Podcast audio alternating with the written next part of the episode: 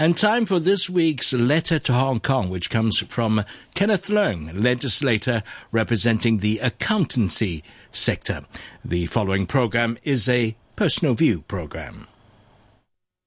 Dear Kieran, I understand that you question why I insist on attending the vigil in Victoria Park every year, and why this particular date should be relevant to you and your generation. As the saying goes, Insanity is doing the same thing over and over again, expecting a different result.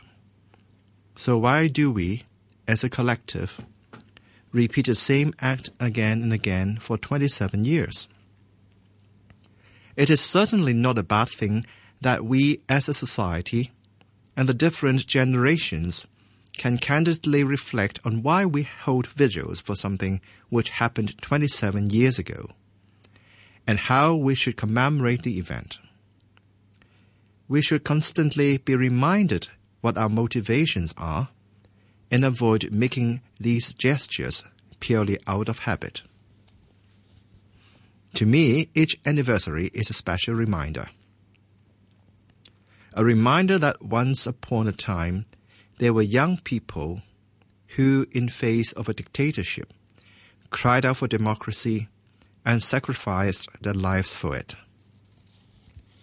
A reminder that a generation of Hong Kong people facing the very same authority were inspired to do the same. For many of us, that was the starting point. To this day, this starting point continues to be a source of inspiration for those who continue fighting for democracy. We will never forget the sour turn from the optimism into despair and shattered hearts. June 4th remains a totem pole for a generation of Hong Kong people. This is obviously very different for some of today's youth.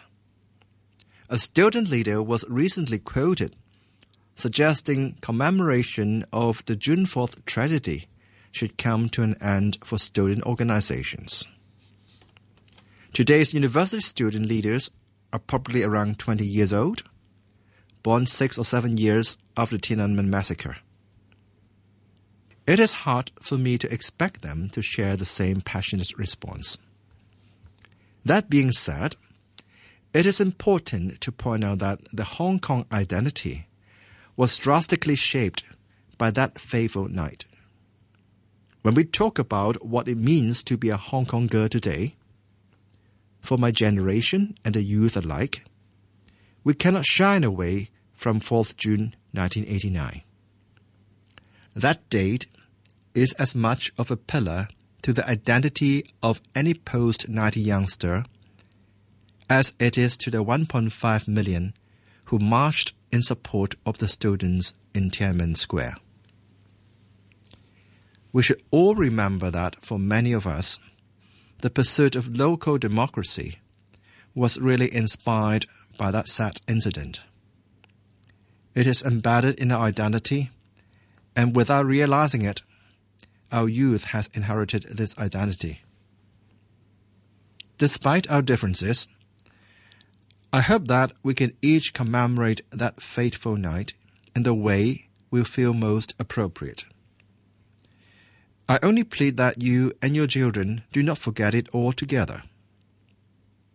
Both the older generation and the new must continuously reflect on why and how we should commemorate this tragic event.